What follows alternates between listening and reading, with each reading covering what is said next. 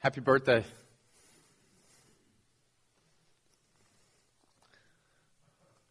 You know, it's all your birthday today, right? Do you know what today is?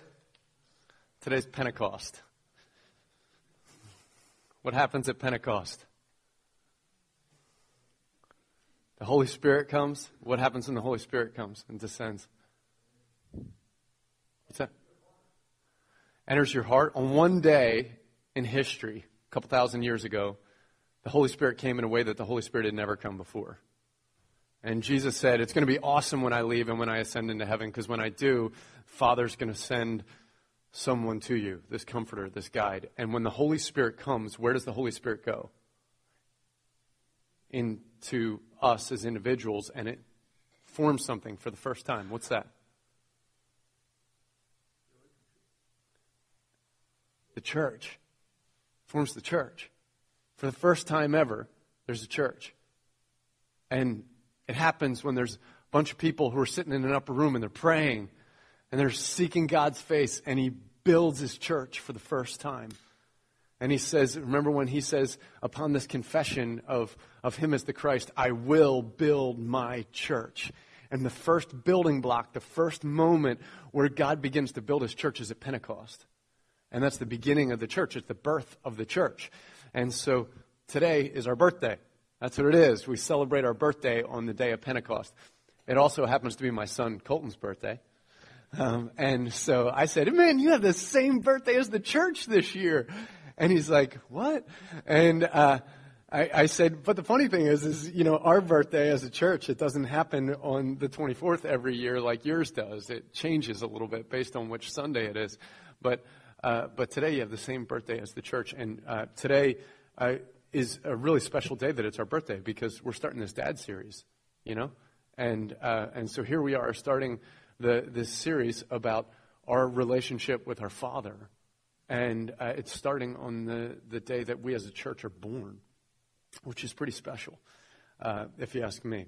So um, I want to look at a couple passages just to kick us off. And what we're going to do today is we're going to look at a few passages. I'm going to make a few uh, statements about those passages, give a little perspective on them, and then we're going to pray and uh, go a little bit deeper in looking at this relationship. Okay, so I'm going to ask us to turn to 1 John chapter 3.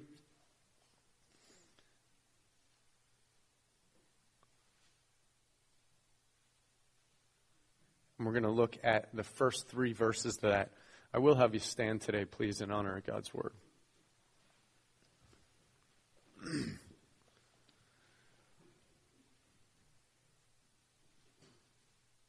See what kind of love the Father has given to us? That we should be called children of God. And so we are. The reason why the world does not know us is that it did not know Him. Beloved, we are God's children now, and what we will be has not yet appeared. But we will know when he appears, we shall be like him because we shall see him as he is. And everyone who thus hopes in him purifies himself as he is pure. You can have a seat. That was almost like just doing like a, a deep knee bend or a squat there. That was real quick.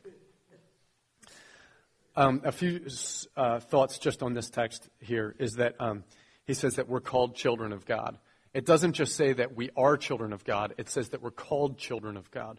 That's an important difference. It doesn't mean that we're not children of God just because we're called that, but it means that more than just being children of God, we're also called children of God. Why is it important that we're called? Because the calling is the naming, that's the identifying. It's not just, yeah, there, there's many things about us that may be true, but we don't realize how true they are till someone says it.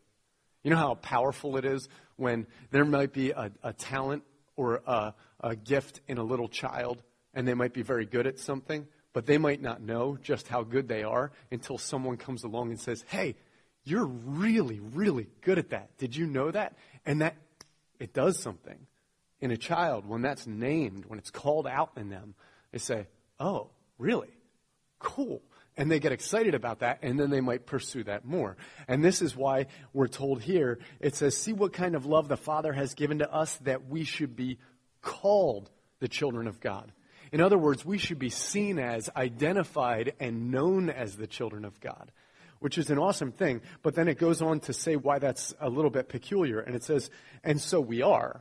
We are the children of God, which is why this is awesome. But the reason why the world does not know us is that it did not know Him.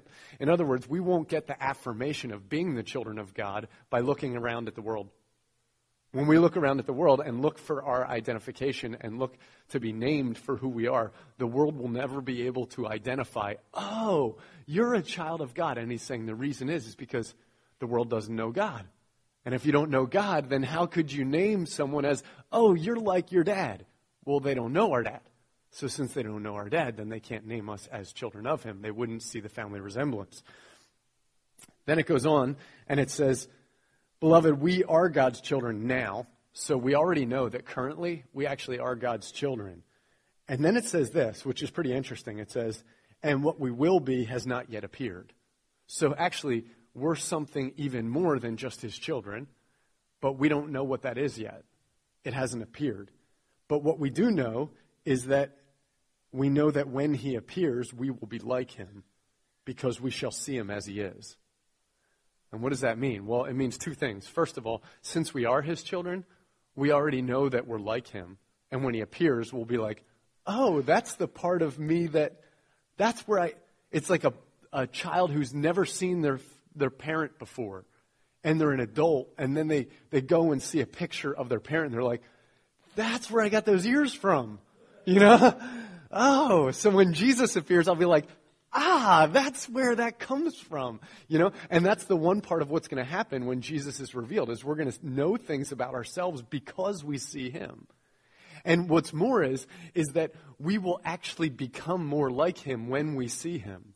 Because in the same way that when we call something out in a child and then it sets that off and they say, oh, and then they more fully become that thing, we're told that when we stare into Christ, when we stare into the face of our Father and into the face of, of Christ, that we become more like Him. That's why as we behold His glory, we are being transformed with ever increasing likeness into His glory. When we look at Him, we become like Him. The more we see him, the more all of our false reality kind of fades away, and we start to live in the true reality of who he is. So the more we know him, the more we see him, the more we actually become like him. All right, and then uh, it says uh, this last thing that I, I really want to identify here. Um, it says, We shall be like him because we shall see him as he is, and everyone who thus hopes in him purifies himself as he is pure. And, um, you know, there's this thing that happens where um, some people are very interested in kind of finding their family tree, finding history about their family. And some of that's just intrigue because people like history. But some of that also is that we learn a lot from digging back into the past and learning where we came from. And this is what this passage is actually saying to us is, is that it's saying if we've been born of God and if we're called children of God, then the more that we can understand who He is, the more that we will begin to really understand the context of our life and the context of who we are. So there's a call in here to dig into, like, where do you come from? Who are you? You know, what are we about? And as we stare at Him, and the more fully He's revealed, the more it brings information to who I am. All right, I want you to turn with me then uh, to the next chapter in uh, chapter 4 verses 7 to 12. I won't have you stand again. We could be doing squats here if we kept doing that. Uh, so, starting in verse 7, it says, Beloved, let us love one another. For love is from God, and whoever loves has been born of God and knows God. So, of course, if we stop there for a second, what this verse is actually saying is the family trait is love right? So you can tell when you're looking at this person whether or not they look like their dad because this is the family trait. This is the, the dominant genetic characteristic of the family of God is that of love. So those who are living in love are like, ah, I know what family they're a part of, you know? And that's what it's in essence saying. Verse 8 Anyone who does not love does not know God because God is love.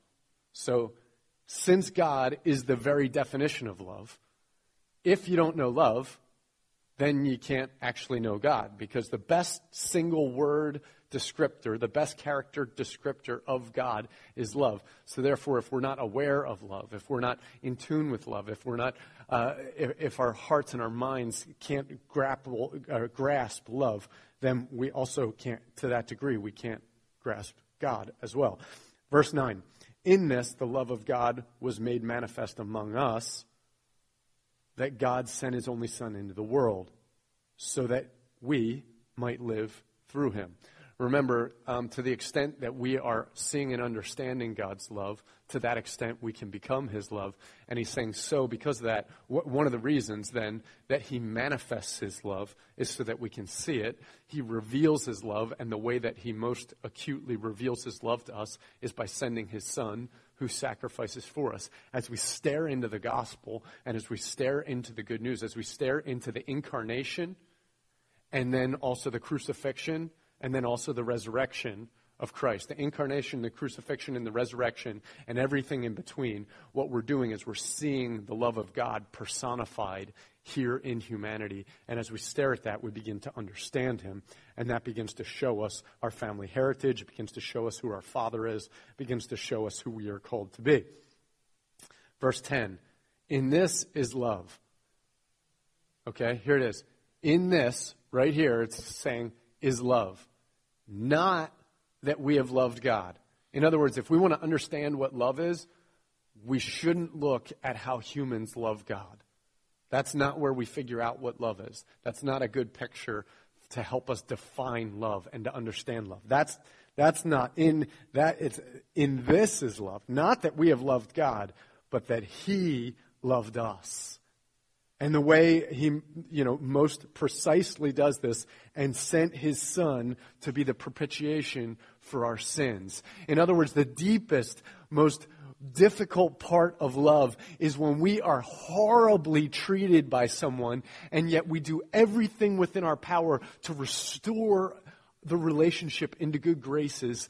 And so this is love, not in the way we have loved him. That's not a good picture. The way that we see love is the way he love, loves us by sending his son to lay down his life, to wash us, to cleanse us, and to restore us. This is the very picture of love. Verse 11 Beloved, if God so loved us, then we also ought to love one another. If that's the way Father handled it, then that's the way this family is going to operate, right? Then we also, as brothers and sisters now, should be that way. Verse 12 No one has ever seen God. No one has ever seen God. There's a, that's, a, that's a great study to talk about the no one has ever seen God thing. There's like, you might be like, wait a minute, wasn't Jesus God? And didn't we see him? And what about Moses? And how did, you know, it says they talked to God as though they were friends and face to face. And what's all that stuff? That's a great study. I would urge you to study that at some point. We're not going to get into that now. No one has ever seen God. If we love one another, if we love one another, then God abides in us. It means He's hanging out among us, and His love is perfected in us. So, in other words, it says, you don't see love by looking at how humans love one another. You look at, you, you define love by seeing how God loved us. However, the, to the extent that we abide in God's love, and to the extent that we're loving one another, His love, it's not our love, it's His love, starts to work among us. And if we want to see Him, that's the way that the way that when Jesus came, we saw the love of God here in humanity. That can start to happen again in the church to the extent that we begin to live in that love. All right, one more text. All right, and that's just to keep going down to verse 16 there. And if you look at verse 16, it says, So we have come to know and believe the love that God has for us. This is important. Knowing and believing. There's a difference between just knowing it and believing it, right? And so if I know that God loves me, like I know it in my head, well, that can give me an intellectual framework, a paradigm for what love should look like. But it doesn't mean that I'm actually being transformed into that love or I'm experiencing the effects of that love. I actually have to believe that love in a way that changes the way I act, that changes the way I make decisions. if I make a decision because I am so loved by God, and over here, the vacuum of God's love or the vacuum of love in my life would make me choose to live this way, but then over here, I have to believe that I'm fully loved, and that would make me choose to, to do something different. That means I'm believing in the love. So it says, it says this We have come to know and to believe the love that God has for us. God is love. Whoever abides in that love, that has to do with that believing. Whoever, whoever tucks up into that love, whoever rests in that love, whoever holds on to that love, whoever abides in love abides in God. And God abides in him. And by this, that is, that abiding, is love perfected in us. So to the extent that we are abiding in his love, then it's beginning to be perfected in us, so that we may have confidence on the day of judgment. You want confidence on the day of judgment? You want to be able to stand with confidence when you stand in front of God? You want to be able to look at God face to face and know that no matter what has gone on in my life, I have confidence that I am loved by God and He will not cast me away from His presence. If you want that kind of confidence, it tells me right here the way that I can have that confidence. It says, God is love. Whoever abides in His love abides in God and God abides in Him. And by this abiding is love perfected in us so that we may have confidence on the day of judgment. Why? Because as he is, so also are we in this world. The way I have confidence is because I know that He's my Father and He loves me. And the way I know that is because I see the character traits of my Father working themselves out among us. And that is because as I abide in Him and as I hold on to Him, something starts happening where He is birthing in me His very likeness. And that very likeness is something that brings assurance of the family identity and the family trait. And see how he says how this gives me confidence. It says this.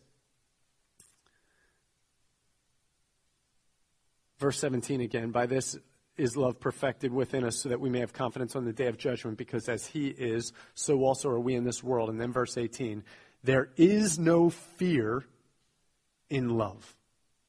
But perfect love casts out fear. For fear has to do with punishment. Whoever fears has not been perfected in love.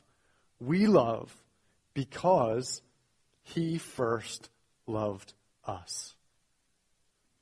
And so here it is, is that if my relationship with God is inhabited largely by fear, then that means that my belief system says that I'm still separated from God and that that propitiation of sins that he just talked about is speaking into me things of shame and things of separation and I'm thinking God doesn't like me, you know, oh, I'm such a mess. And I'm identifying myself not as a child of God, but I'm identifying myself as an orphan, one who's kind of separated from God. And I'm trying to self improve or I'm trying to self loathe or whatever that is. But what he's saying is to the extent that I learn to abide in God's love, to receive the full forgiveness of God. To the extent that I believe in that love, it begins to change me because I have less and less fear in trying to micromanage my life. And instead, I have more and more freedom to just believe and rest in the fact that He loves me. And that will change the way my life looks. And when I see the way my life looks different, I will have confidence that I am loved. It's not confidence that, oh, now God will love me because I'm loving. No, no, no, that's a ridiculous thought. It's not our love, it's His love. What it means is, is I know that I'm okay because I see His love for me, and that love is what gives me confidence. His love for me is what's giving me confidence. And it's what's changing me and making me more like Him. And the more I see Him working that out in my life, I'm like, man, God, how are you doing this in me? This is amazing. If you've done all this in me, why would, you wouldn't do that just to lead me to destruction. The more we see the hand of God in us, transforming us, the more confidence we have that God is for us, not against us. And the less we're afraid of his punishment, and the more we rejoice in his redemption. And it begins to change us. Okay, those are the texts for today. Please join me in prayer.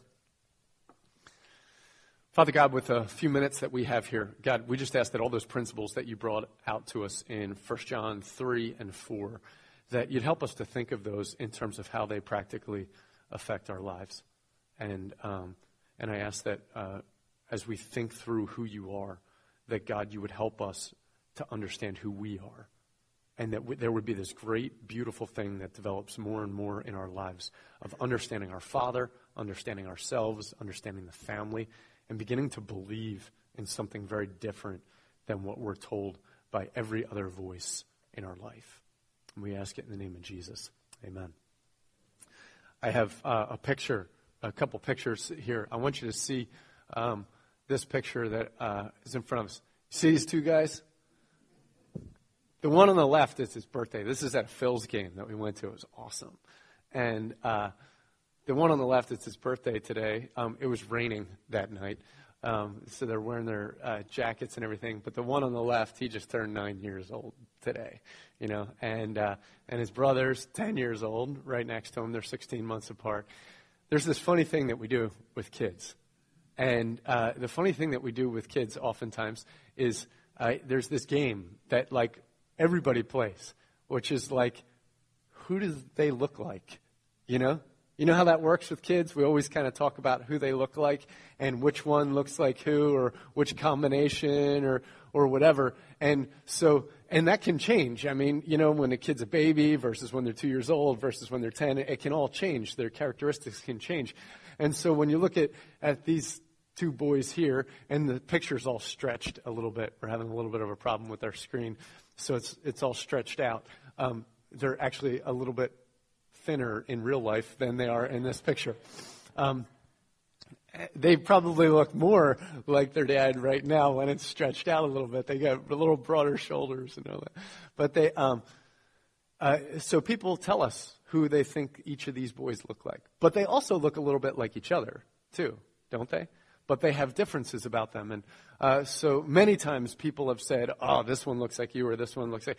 And what's funny is, is that I, when I look at Evan, I see um, both my father in law, the one who's really deep in cancer right now. And people tell us more than anyone else that he looks like my father in law.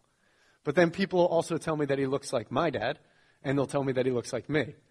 Um, and so they'll say he looks like uh, his granddad, and it doesn't matter which one on both sides. They say, and the, they'll say the other thing about Colton is they'll, they'll say that Colton looks like both his grandmas, and they'll say that he looks like Jen's brother. Um, and so it, it, there's like these, this mix. But then when you look at just their parents, you can look at the next picture. Okay, you can't really see our faces because there's shadows over our faces. There's too much rain. So there's this. Uh, you could make any combo of the two of us and come up with these kids. You know, um, that's good. Thanks for the pictures. Um, and uh, when we look at the physical traits of a child, we realize that they don't get to really choose those physical traits. You don't get to choose. I mean, you were born into this family, this is the DNA you have. But you know what's really interesting is with all the scientific advances and with all the medical advances right now, there are so many people who are trying to alter what DNA has created in their life.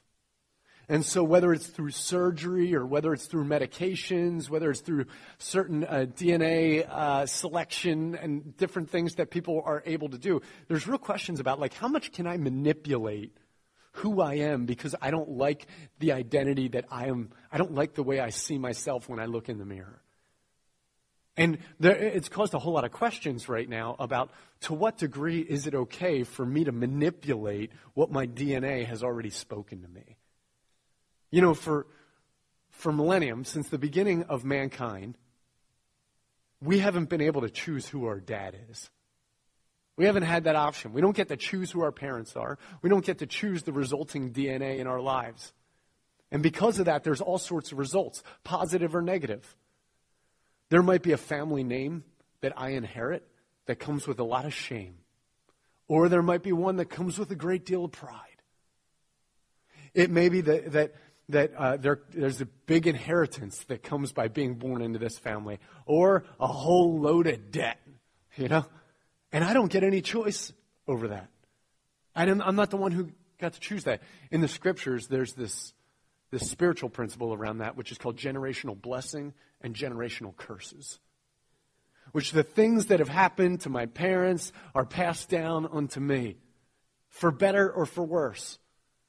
And, and we've, for, for years and years and years and years and years, humanity's understood, maybe not appreciated necessarily, but has understood that a huge part of who I am and what I struggle with and what I'm blessed with and how my life works was not my decision.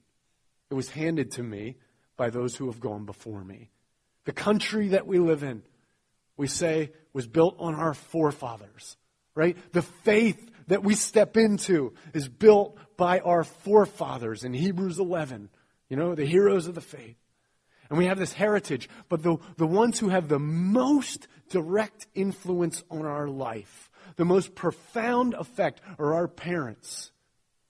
And the DNA that my dad passed on to me has huge effects in my life. Massive effects in who I am. You know, my father named me. He gave me the name Timothy. And he did that intentionally, he did it purposefully. And my dad left indelible marks on my life, for better or for worse. I didn't say scars. And all the marks weren't just on my tail side, you know, but he left, he left marks on me. And uh, for better or for worse, some marks, you know, we might really appreciate, some marks we might not. You know, you, you might look at the, the, your father and say, Man, I have so much fear because my dad lived in fear and I carry the anxiety that he had. Or it might be that I struggle with addiction that my father struggled with. And, and I have, I carry that level of, of things because of what he struggled with. For me, I have an unfortunate hairline, you know? It's just my dad gave that to me. Woe is me.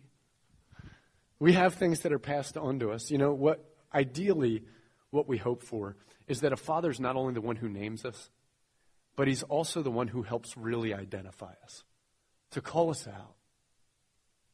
That a father's not just one who, who in the beginning, he and mom say, This will be your name, but throughout our formative years, that there is a constant naming that there's an identifying of who you are, that's solidifying a sense of identity. And some of us went missing from that. We didn't have parents who really did that for us. Some of us did, you know? And that can have huge ramifications. Ideally, a father's one who not only names us, but also has deep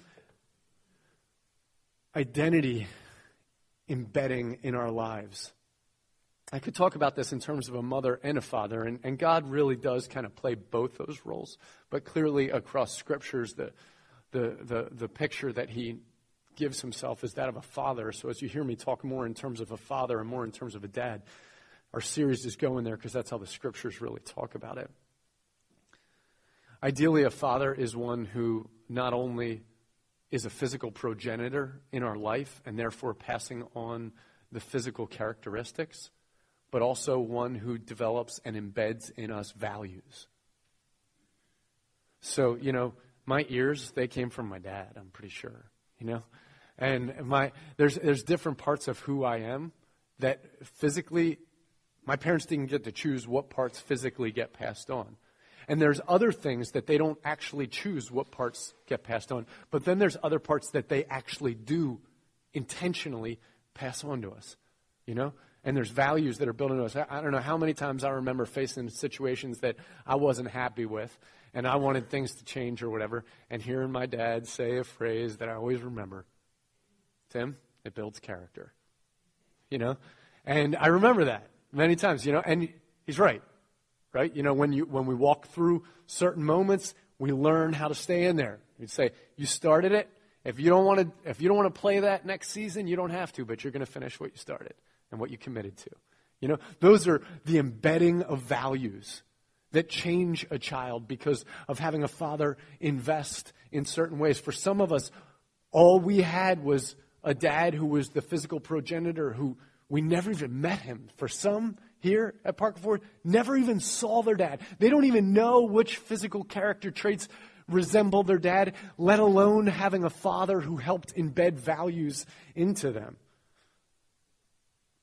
For others, they kind of wish it had been that way because it seems like what dad invested into them did more harm than good.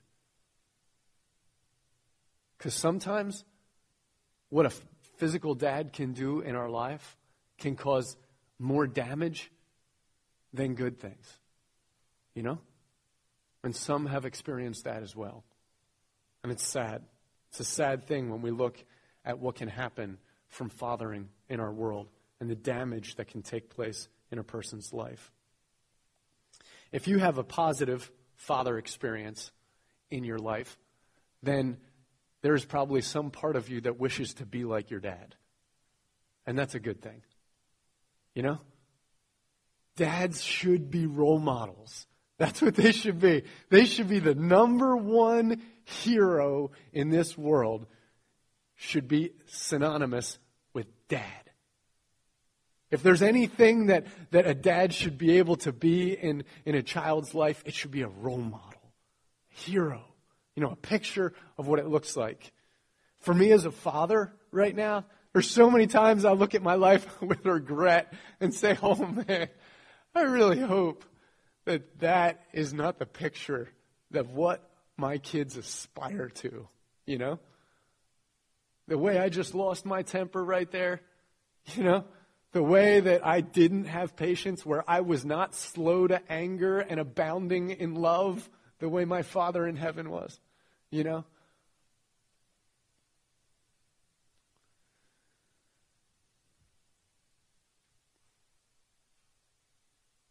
Most of what we get from our Father, we do not get by the choice of our Father or our mother. What our parents choose to give to us and to embed in us when they're intentional. It can be very helpful, like a teacher or a mentor who comes around and instructs us, a, a, a, uh, if you were to have an internship and you were to come alongside of someone as an apprentice, all that they would show you and all that they would show us would have profound effect on our life and would build skills in us. And parents can do this, but much more than just the intentionality of what a parent inv- invests into us. There's two other things that have huge, profound effect, things that, that are not determined by that. One is when we are born, we are born with DNA, and it is what it is. And I look the way I look, and there's certain things that no one can change. It just is what it is because it was passed on to me through birth. But secondly, there's this other thing, and it's just osmosis. You know? It's like being around someone, even when they're not trying to teach us something, it teaches us something. And in our formative years, who we grow up around and what we experience, regardless of what the noise is, regardless of what's being spoken to me, we learn by what's happening around us. And we learn more from the way things are happening and what's happening than we do by just what's being spoken. The whole thing of do as I say, not as I do, you know? we wish that that could be more true than it actually is. We wish that we could develop ourselves by our pure human willpower so that if we could take the wisdom that someone gives us and say, I will embed that, even though everything in the context in which I'm experiencing that doesn't represent it. But we can't. We are affected by the way we are raised. And we don't have the ability to just separate, all right, I'm going to choose this part and regret and forsake this part. To a degree, we can do that. And that's why mentors are so important. That's why role models are so important. That's why it's very important to be intentional as parents and do our best to do what we can. But there's also another part of us where who we are is just about who we were born as and how what kind of environment we're raised in. For many of us, we have been exposed to God and the Christian faith for one reason because we were born in America. And if we had been born in Iraq, what would that do to our faith? Now, God's sovereign. And that's where we're getting here, okay? That's where we're getting here. But when, you, when we think only in terms of family and think humanly, our development is affected so much by the family and the country and all of those things that we were born into. Here's the thing is what first John tells us in spectacular fashion is that you are born of God.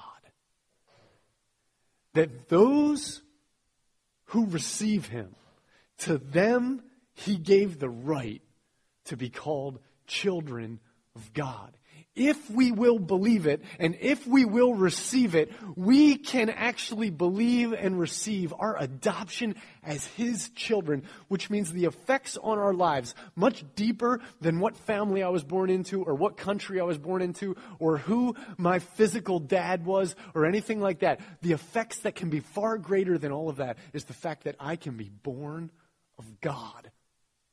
You want to talk about good DNA? You want to talk about having a leg up in genetics?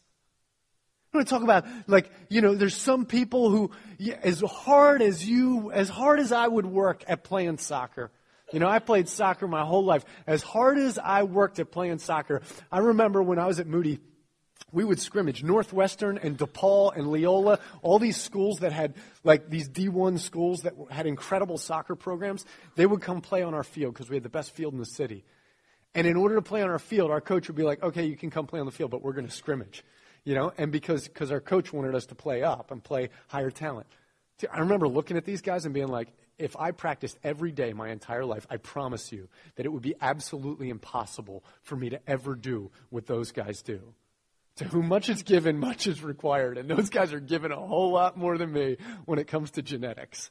You know? And I remember one time hearing Charles Barkley say when I was a kid, I was at something where Charles Barkley said, You can be anything you want if you put your mind to it. And I was like, No, I can't be you. I can't be you. There's no way. There is no way I can be you. And I'm not supposed to be you. Even as a, even as a high schooler, I knew that. There's no way I can be you. You know? But I'm not supposed to be you. And a lot of, of what we have is about what's been given to us, but this is what we're told in this passage is what we've been given is God as a father. He is our dad.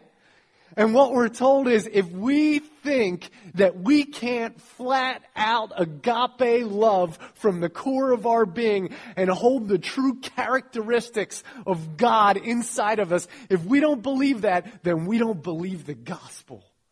Because the gospel says that I am born of God and that his DNA is mine. And that day in Pentecost, when he took his spirit and imparted it to me, it meant that he dwells within me. His very spirit dwells within me. My physical DNA that shapes the way my body look is not nearly as deep as his spirit that shapes the very core of who I am. I might be, there might be scientific advances someday that allow me to just select, I want a nose like this. I want ears like this. I want a hairline like this. Click, and it rewires my whole DNA and shapes the way I look. I have no idea. That might happen someday. But there's only one who can change at the very core of who we are, can change our nature and our character, and can change our ability to be good or evil. We are by nature objects of wrath. We are by nature sinners. And there's this moment where this wonderfully, seemingly righteous man shows up and meets Jesus in the middle of the night because he's afraid to be with him. And he says, Hey, Jesus, we know that you're from God because who else could do these miraculous things that you do? And Jesus looks back at him and says, Oh, you know that I'm from God. You cannot see the kingdom of God until you are born again. And Nicodemus says, What? Born again? And he says, This should not surprise you. You're born once of the flesh, but if you want to live in the Spirit, if you want to live the way God does, if you want to see the world the way God does, then you have to also be born of the Spirit. The wind blows wherever it wants, and you see the effects of it. You don't know, but you know it's there. And he says, Those who are born of the Spirit, they see. And they experience and they know, they say, There's God. There's God. I see him and they're beginning to abide in God. And what's happening is, is they are becoming more like him because his spirit is transforming the very core of who they are because he's implanted his spirit within them, which is why this happens in the new covenant where he takes the bread and he breaks it And he gives it to them and he says, This is my body for you. And he takes the cup and he has them drink it and he says, This is my blood given to you. And what's happening there is he's saying, This is who I am being passed on into you. I am now imparting my very self, my flesh, my blood into you. As a matter of fact, John also documents the moment where Jesus says, Unless you eat my flesh and unless you drink my blood, you have no part with me. And a whole bunch of people were like, That's crazy. I'm out of here. I want nothing to do with that. But what Jesus is saying is, You can't do this. You can't become like God. I have to, I have to rebuild birth you. I have to remake you. I have to completely reshape you and alter you from the inside out, from the core of your being. And the only way that happens is through rebirth. That means that we actually have to invite God to remake us from the core to the periphery. And the gospel says that he can do that. And so when I look at my life and I say, man, God, I realize that um, I'm a pretty selfish person and I'm a very impatient person, and I struggle to be gentle, and I struggle to be honest and open with people, and I struggle with all of that. I could work really hard at trying to look like God, but that would be like someone who's not my kid working very hard to try to look like me. When what God says is, I can just make you my kid, and I can change you from the very core. But you have to invite me to do that. You have to actually ask me to do that. And if you do, I will remake you, and I will rename you, and I will choose to adopt you. And here's the most amazing thing about God, above all of it, is that when God births us and puts himself in us, and then he renames us and says we are the children of God, then he does this other thing, which is that for every one of us, the DNA of, of our Father and what it is that the words that come out of our Father's mouth, if we had a Father who was at all invested in our, in our life, but then the, the way he lived may or may not have matched up to one degree or another. But with Father God, what happens is, is he says, this is who I am. This is who I've made you, and now I've named it. And then this is what he does. The way he lives his life is completely affirming of everything that he said all the time. And I don't know about you, the hardest thing when it comes to belief and when it comes to faith is someone can tell us something and we can be like, oh, that's true. But then we just forget it.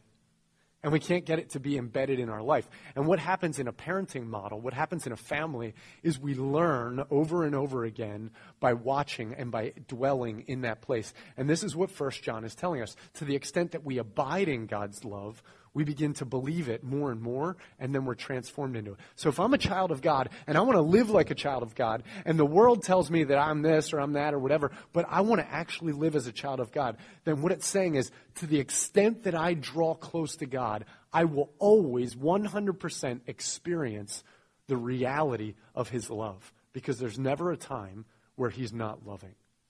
And so he backs up his words and he backs up his naming of us and he backs up that DNA by living it all the time.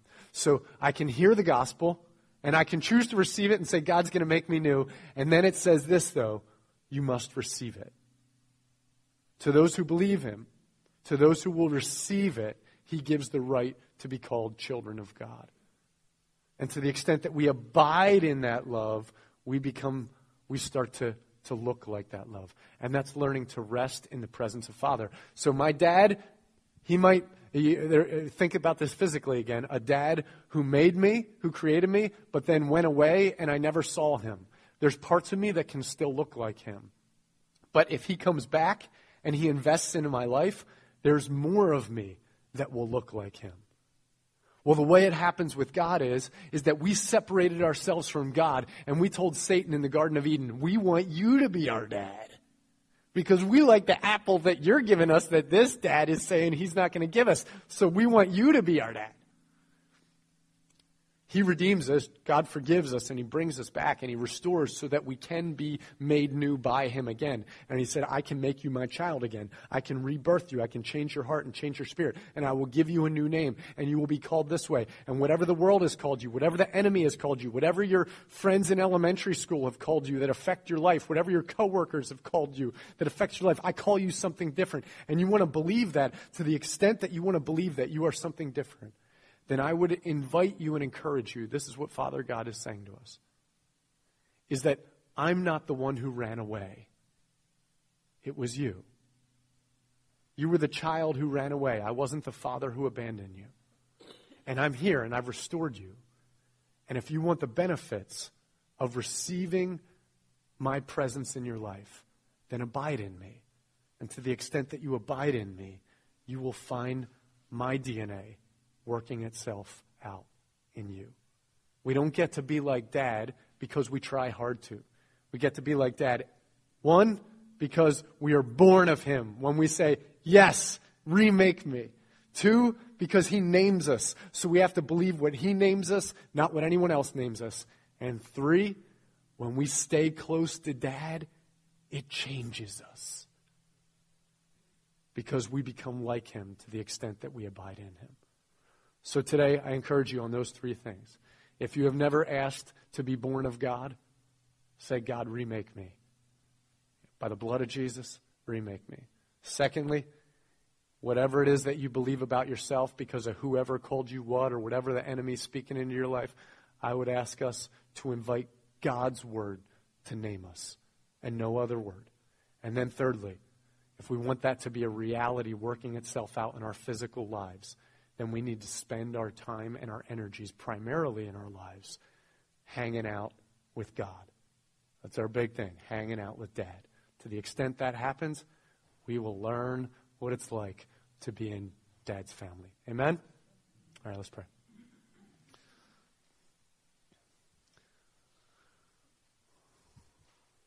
God, we thank you and praise you. First, you created us. Then we rejected you. Then you forgave us. Then you restored us. You remade us. You, you reshaped us at our core. Then you invite us into your presence and you rename us. God, we ask that you would take this word that reveals all of that truth to us, and you would take your spirit, which indwells within us, and that, God, you would, by your great, great extra measures of grace stir deep within us the hunger and the thirst to abide in you, to believe what you have named us, and to receive the rebirthing that you provide for us. Thank you for birthing the church thousands of years ago. Thank you for those of us who have received you for rebirthing us. God, may that salvation, may that gospel, may that DNA work itself out. As Romans 8 says, all of creation waits with eager expectation for the sons of God to be revealed. God, continue to reveal in us your DNA. And we'll thank you and praise you in the name of Jesus. Amen.